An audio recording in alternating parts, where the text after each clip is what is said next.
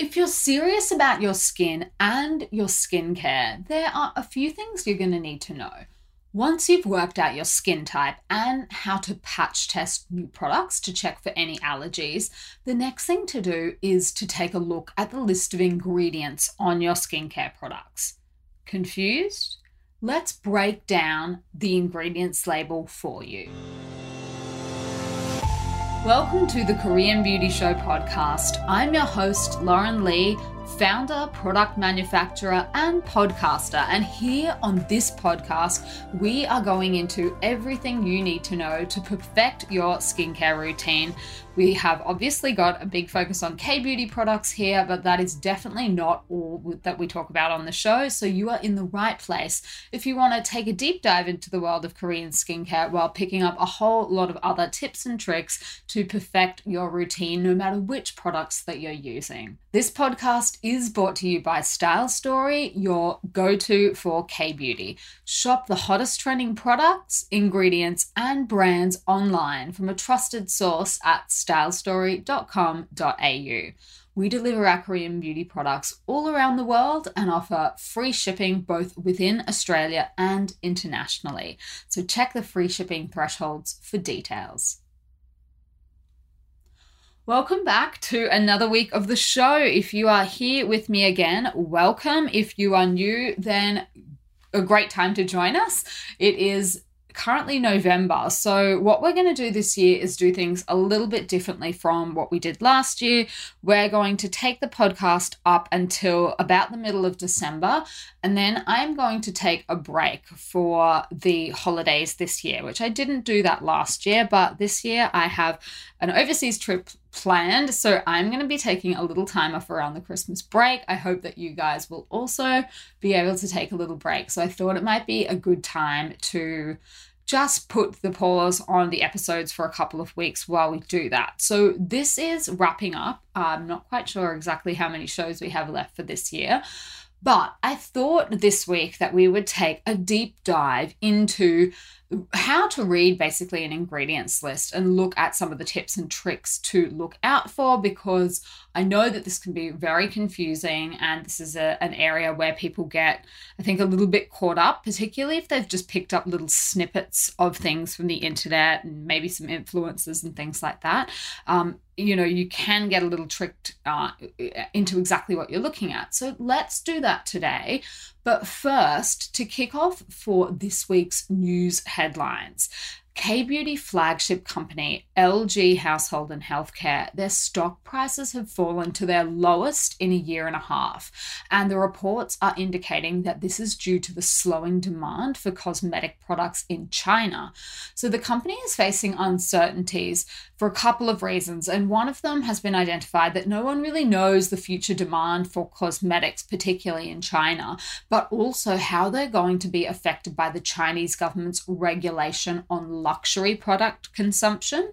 So, LG Household and Healthcare has a number of luxury K beauty brands, including the history of Whoo, of Whoo, which is sometimes just shortened to Whoo, W H O O, Ohu and then also Sum 37. So a lot of these type of more Hanbang style products tend to be really popular in the Chinese market. So I think there are a few question marks over that. And this is Unfortunately, not an uncommon headline to see, particularly in the Korean media. Uh, you will often see various commentary and pieces about how Korean exports generally, not just K beauty ones, are affected by what's happening in China. And that's because historically, China and Korea have had, a, uh, I would say, a fragile diplomatic relationship for a number of different reasons. But uh, K pop, K drama, K beauty in particular have been in the headlines probably, I would say, for the last three four years because of how they've been affected by you know the re- regulation that the government has brought in. Um, the chinese government at various times has tried to stop um, you know, K pop bands going over and promoting in China, uh, Korean dramas. They've tried to, you know, limit the amount of dramas that are brought in and marketed. So you will see this if you tune into any of the Korean headlines from time to time. So this is just another example of that. Uh, and obviously, the stock price has been affected by that. So this one, I guess, let's wait and see. So uh, it's at the, the lowest it has been for a year and a half. Uh, but again, I think uh, LG, household and healthcare in particular, their brands would really appeal. A lot of their higher end brands, particularly, would appeal to the Chinese market. Uh, the Hanbang style of products is that kind where we're incorporating traditional Korean or Asian Oriental uh, medicine techniques and ingredients into a cosmetic formula, and a lot of their brands do do that. Uh, so that that was an interesting one that hit the headlines this week. Now, a great question of the week that I received through Instagram actually was from one of our listeners, and she said, I have mature skin, I'm 45 years old. And if I had to choose one ampoule, which would be better? And the two that she was looking at were D'Alba's White Truffle Intensive Ampoule or APLB's Glutathione Ampoule Serum. And so my next question to her was, well, how dry is your skin? Uh, because I think that would probably be the, the key difference in the two that you're looking at, uh, the texture of them. And based on what her, her response was, I said that I would recommend the D'Alba white truffle intensive ampoule for her skin. Uh, and so this basically, it's a really, really beautiful product and particularly great for dry skin. It's not just for mature skin, but it just has this really deeply nourishing texture. Uh, it's an ampoule basically that's designed to revive fatigued skin. It can help reduce the appearance of wrinkles, improve your skin's texture, and it's just got a lot of really great ingredients for dull, uh, d- dark, patchy, that kind of skin that's also on the drier side. So, just some of the ingredients that I love in this product include the white truffle extract. It's got inositol, which helps protect the skin against moisture loss. It's then got panthenol, which is a great ingredient for moisturizing and also softening the skin. Caviar and niacinamide, which you will know is a really just great all round ingredient for a whole heap of different uh, skin issues skin tone, fine lines, wrinkles, dullness, a weakened skin surface. It's great for the pores. Um, niacinamide is just an all around good guy. So that was my recommendation to her. And she actually suggested that I share it on the show. So that's what I'm doing. If you also have a question, that you would like answered. If you have maybe you're tossing up between a couple of different products, you can always feel free. There are so many ways you can get in touch. You can get in touch with me on Instagram. I am at lauren.kbeauty, or you can always come through onto the Style Story website, stylestory.com.au, and just pop your question in our contact form, and one of the team will get back to you. Uh, that is literally what we're here for. So don't be shy if you do have a burning question. All right, so let's get into the nuts and bolts of decoding an ingredients list. Look, I remember the first time that I sort of tried to start working out what was in my products. And if you feel like you are looking at a foreign language, you're not alone. Uh, and that's because sometimes you may actually be looking at a foreign language. And that is because sometimes some ingredients are listed in their Latin name. So you are technically looking at a bit of a strange language. So, ingredients are listed by what we call their INCI names, I N C I. Uh, and that is why there's a Western skincare brand at the moment calling themselves the INKEY List uh, with a slightly different spelling, but that's where they got that from. So, they're basically riffing off an ingredients list. So, look, I did not know a whole lot about skincare ingredients either when I started my skincare journey. And the reason that I now consider myself a little bit more knowledgeable on this is because we are obviously a company that imports cosmetics from Korea to Australia. And in order to do that, we need to actually comply with the Australian chemical and ingredients laws. And Australia has one of the strictest regimes in the world for imported cosmetics. It's not a place that has like a list of banned ingredients necessarily. So you go and just check everything off and okay, as long as it's not banned, you can bring it in. What you actually have to do is run through every single list and then check it off about uh, against a whole raft of different legislation. So it's actually an extraordinarily time consuming process. We need to learn what's in every single one of our products down to the last ingredient. We need to know its function in the formula and also how much is in the formula. We sometimes even need to know the extraction process used and the molecular structure of some of the ingredients. So, what that means is over the years, I have spent personally oh, so much time just dissecting ingredients lists, uh, working really closely with the cosmetic companies that manufacture the products, obviously, and also their chemists. Because if the government agency that's in charge of this needs a little bit of extra information, oftentimes the brands and uh, we will have to go back to the manufacturer and ask them. Uh, so the average consumer just doesn't need to know th- uh, that much about their cosmetics in quite so much detail. So I have picked up a lot of these just from literally reading. Uh, I, I reckon at this point I would have read thousands of ingredients lists, and that's just what's required um, to do this. I know that not everyone does this. Uh, not not all importers do this. Not not, not all of them tick all of these boxes when they do it, uh, but we do. So that's how I have come to know so much about ingredients. Actually, probably more than I would like to know sometimes. I'm, you know, I'm not a chemist, and sometimes when I'm discussing molecular structures with the manufacturers, I'm just like, oh my gosh, for someone that didn't even do chemistry at high level in high school, why am I doing this? But suffice to say, I've picked up a whole lot of, uh, of tips and tricks. And so I'm going to share some of them with you. So, the first thing that you need to know when you're reading a cosmetic ingredients list is that they are listed in their order of concentrations. So, I see sometimes people say things like, oh, um, you know, Korean cosmetics lists can just be in any old order, and that's not entirely true. There are a couple of differences in how compounds are dealt with in uh, Korea as opposed to, say, in the States. And that's why sometimes they'll be listed in a slightly different order. But it is not accurate to say that Korean uh, ingredients lists can just be put in any old order. And I see some people kind of suggesting that. So that's not entirely true. So, look, this is how it works. And this is what the Australian regulations are. Uh, what you need to do is have them in the list of the highest ingredient to the lowest ingredient, but the exception to this is any ingredients that make up less than 1% of the formula, and they can be listed in any order the manufacturer likes, with the exception of colorants, which must come last. So basically, your ingredients list will be listed in the order of the, the most uh, concentrated ingredient to the least concentrated. But when it gets to things that are under 1%, then you can kind of just have them in any order. And that's because, in general, anything under 1%, it's just not the bulk of the formula. So it's not as important. The Key takeaway as a consumer is that the first five or six ingredients obviously will make up the bulk of the formula. So when you're looking on the back of the product, the first five to six are going to be what's in it. But there are a whole lot more tips and tricks to just looking at the first five. So I will go into some of those.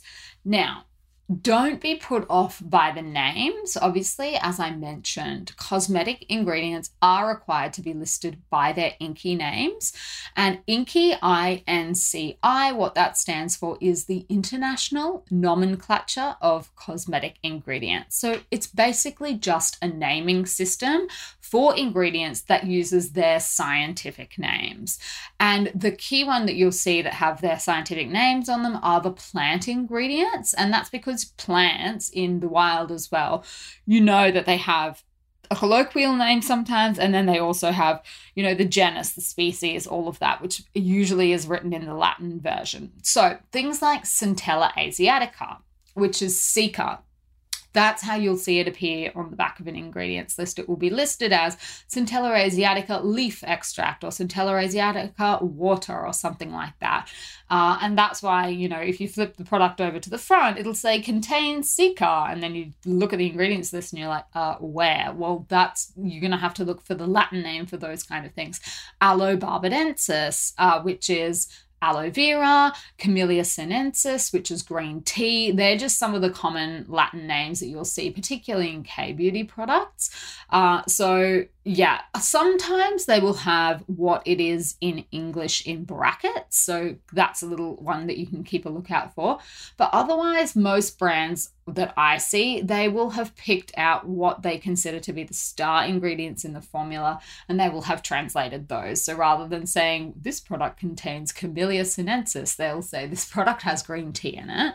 So that's just one little trick to look out for. If you can't find the ingredient on the back, it could be because it's listed by its Latin name. Now, this is one of those myths that I see a whole lot, and that is that when you're interpreting an ingredients list, if you can't pronounce the name, then it must be bad for you. And I just think this is literally a load of crap because obviously Camellia sinensis is doesn't exactly roll off the tongue, and maybe you might not be able to pronounce that. But green tea is a great ingredient for the skin. Same with something like niacinamide. That is a little bit of a mouthful, but uh, again, a good ingredient. So that is just it has absolutely no correlation and no bearing. I think that probably came about because people were like, oh, if it's you know, really hard to pronounce, it must be artificial. That's just not true. So you can safely ignore that one. Uh, and the other thing is, you know, the idea that natural ingredients must be better. So, just two examples that I can give you of why that is just not at all the case. So, on the one hand, you have an ingredient like citrus peel. Now, that's a natural extract, obviously. It's a fruit and it can even be eaten. But in some cosmetic formulas, if it, depending on the percentage and what kind of formulation it's in, if you put it on your face, it can actually make your s- skin more sensitive to the sun. Uh, and depending on the formula, like really, really quite sensitive. So that's a natural ingredient that's not always going to have great results. So that busts that one. And then on the other hand, you have something like hyaluronic acid, which has acid in the name. And if you didn't look any further than that and hadn't heard of the ingredient before, you'd be like, well, obviously I'm not going to put an acid on my face, but it's actually a humectant. So quite misleading. It's a water binding ingredient. It attracts, draws water to the skin. It's an excellent moisturizer and has none of the properties of the other acids that we typically typically talk about, like your AHAs, your alpha hydroxy acids, your BHAs, your beta hydroxy acids, or your PHAs, even. So it's a totally different class. So there definitely is a real art to reading an ingredients list, but that's just a couple of the ones that I often see is like the idea that natural is better if you can't pronounce it or if it looks scientific you can just throw those out. That is just not true. It's that it doesn't work like that. If only it was that simple, skincare would be a lot easier, but it's not. So, after the break, I am going to run you through some of the things to look out for that you might want to know what they actually are if you see them in a cosmetics list. But first, let's go and have a look at some of the product reviews that have been left for Korean beauty products on the Style Story website. The first review was a four star review, and this was for D'Alba Piedmont's first spray serum. And the reviewer said, Loving it. This is the best serum so far. My skin is glowing all day. The second review was a five star review for iUNIK's Propolis serum, and it says, I was hesitant at first, but after using the serum, all those hesitations left. I love this and how it's helped my skin. And the last review was a five star review for Subi Brightening Powder Cleanser. And the reviewer said, My girlfriend bought me this cleanser and it's so easy to use. Little goes a long way and it feels really nice and gentle on my face. I've been using it for a couple of months and can definitely see a difference in how my skin looks and feels. Would highly recommend. So don't forget to leave your review on the Style Story website next time you're on there to earn points. And what you can do is you can actually redeem them for cash towards your next purchase so that you pay less for your products. It helps others to discover new Katie Beauty products and also you can be rewarded from for it. So get reviewing. If you have some outstanding products from your last order that you haven't already reviewed, don't miss out on those sweet, sweet reward points. Get onto the website and, and leave your reviews and we will credit the points to your account. All right, so on to some of the little tips and tricks. And obviously, if you have sensitive skin, this is going to be of particular importance to you because you kind of need to know what you're looking at. Um, and one tool that can help you, and this is also just a really, really great tool if you are new to cosmetic ingredients lists. There's a whole lot of free online dictionaries of cosmetic ingredients these days. Uh, CosDNA is one of them. I think that stands for Co- Cosmetics DNA, which would make sense. And basically, what they do is just explain to you the ingredient that you are looking at and what it kind of does. Now, some of these websites you need to be a little bit more careful than others. Uh, you know, particularly when they're talking about giving a hazard score uh, or whether an ingredient is, you know, uh, comedogenic and things like that, just because that doesn't have a fixed or defined meaning. Uh, and one of the rating systems that we talk about on this show, because it's so popular in K beauty, is the EWG green grade rating system. So Korean beauty companies absolutely love this, but outside of Korea, it's not as popular, and that is because people are highly critical of the rating scheme that they use. So you will often see K beauty brands trying to formulate to what they call the green grade standard. So the ingredients that come up as a green light as opposed to an orange or a red light.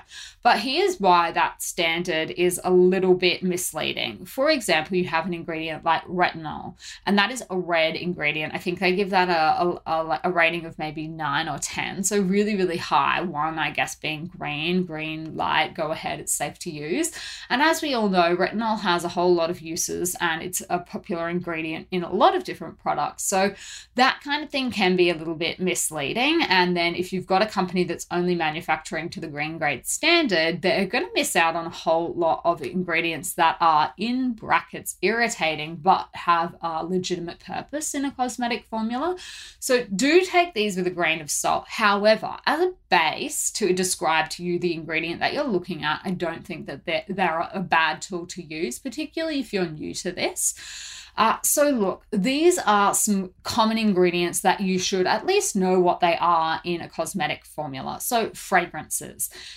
If you see the word parfum on the ingredients list, then that means that the product contains fragrances. Now, fragrances in the last couple of years, I feel like have gotten a really, really bad rap, but the research that I have read to date suggests that it in the general population of people using skincare products, an absolutely minuscule percentage of those will have a real and genuine fragrance allergy that causes problems to their skin. Now, obviously, I understand that there is a whole subset of other people that they just don't like their products to be fragranced. Uh, you know, it gives them a headache, maybe, or they just don't enjoy it. But for the vast, vast majority of people, fragrances are fine. And it really should be one of the very last ingredients that you see. And that is nearly always the case. I know even, uh, you know, for some people, uh, I, I, was one of the girls that reviewed one of our Jellicoe products, and she said, oh, the fragrance was so overwhelming. And, you know, that product contains literally 0.02% of fragrance, which is basically nothing. It is an absolute trace amount. But that's the difference between some people just find any fragrance at all to be a no go. And then other people are like, oh, this is a very light, delicate fragrance. So this is so, so personal. Uh, but that is one to look out for on an ingredients list if you know for a fact. A lot of people that I speak to say that they really enjoy products that have an appropriate amount of fragrance in it because it adds to the sensory experience. And of course, the corollary to having completely fragrance free products is you will get this. Uh, it, it this is very personal as well. I would describe it as a slightly plasticky smell. Uh, a lot of completely unfragranced products don't have the best smell to them. And what you're smelling is not a fragrance, but it is the raw smell of the ingredients. So, that again is a personal smell, I guess that you could say, that puts some people off. So, that is an entirely personal preference. Some people like to at least cover that natural smell to the ingredients so it's not as overpowering. And then some people just cannot stand any fragrance at all. But parfum is the one to look out for. And I think that's one most people are a little bit more familiar with. What you may be less familiar with is the essential oils. Now, essential oils are also often added as a fragrance, but because they are what we call in inverted commas natural fragrances, you will still often see some uh, companies say that the product it is unfragranced, and what they mean is it doesn't contain uh, synthetic fragrance. It contains natural. So things like lavender oil, peppermint oil, sage oil, rosemary oil, tea tree oil. These are all essential oils. Some people don't like them, some people love them, but that's just uh, a common class of ingredients to look out for. And of course, if you do have one of these in your product and the purpose of it is fragrance, then it does technically contain fragrance anyway. So just that's one to be uh, to take note of.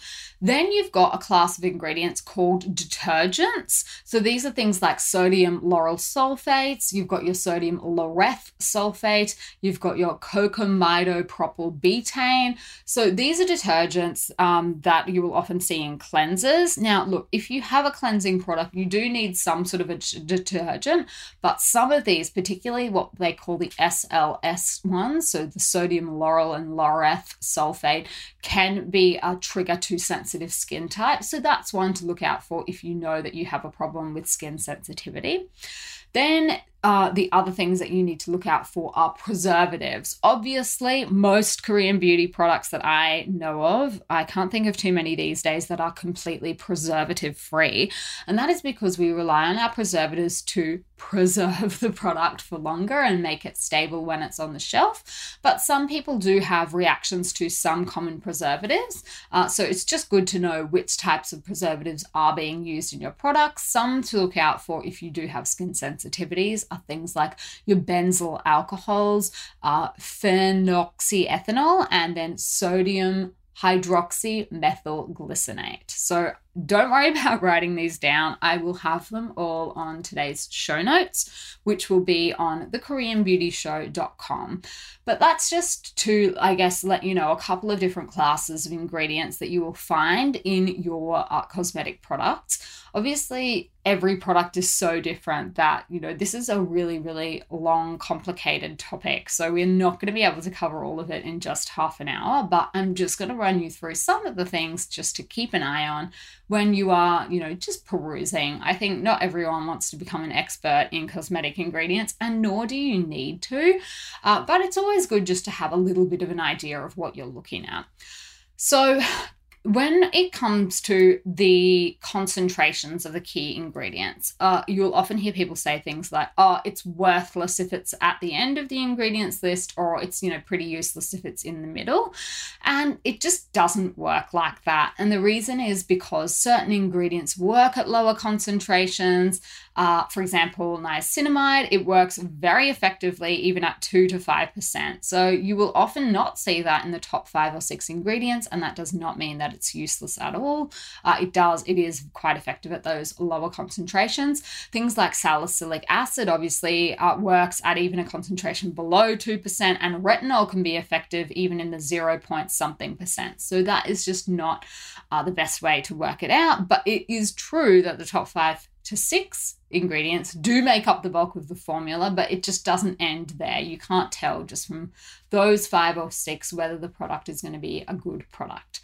Now, another thing to take a note of, and we did touch on this last week in our scary skincare special, was Things like uh, claims like natural or clean, so unsubstantiated claims, those kind of things are not regulated a lot of the time, nor are terms like organic and hypoallergenic.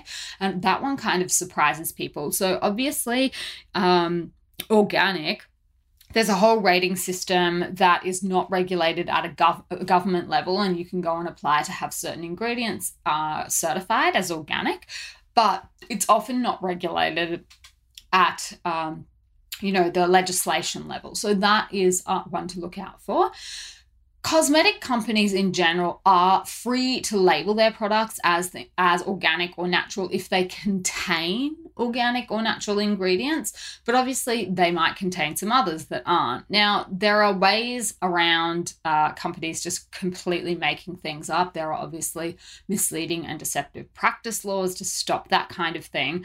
But I think the key thing is when it comes to claims like natural or clean, first, natural is definitely not always better. There are plenty of natural ingredients that are just not good for the skin.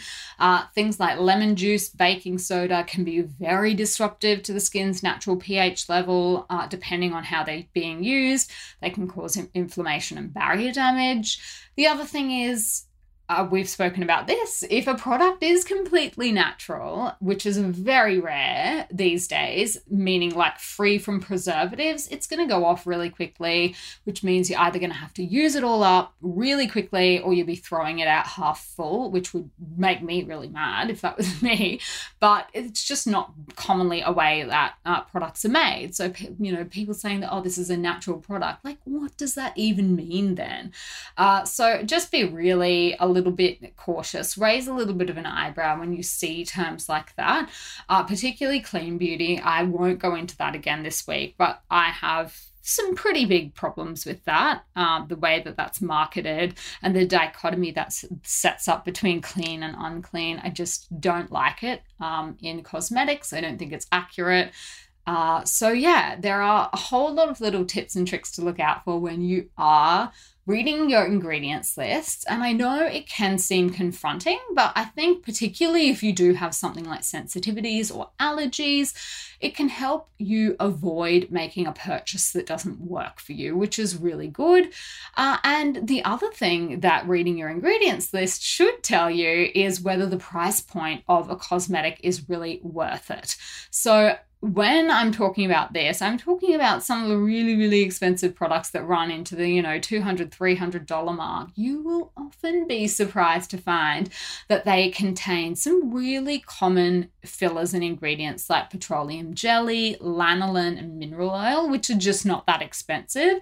So do keep a little bit of an eye out when you are into that really, really high pricing point. I mean, cosmetic manufacturing in general is an art, and it's not necessarily necessarily true that, you know, um, certain ingredients should make the product super, super cheap. And there are really, really cheap brands out there, and some people love them, and some people go, uh, formulation matters.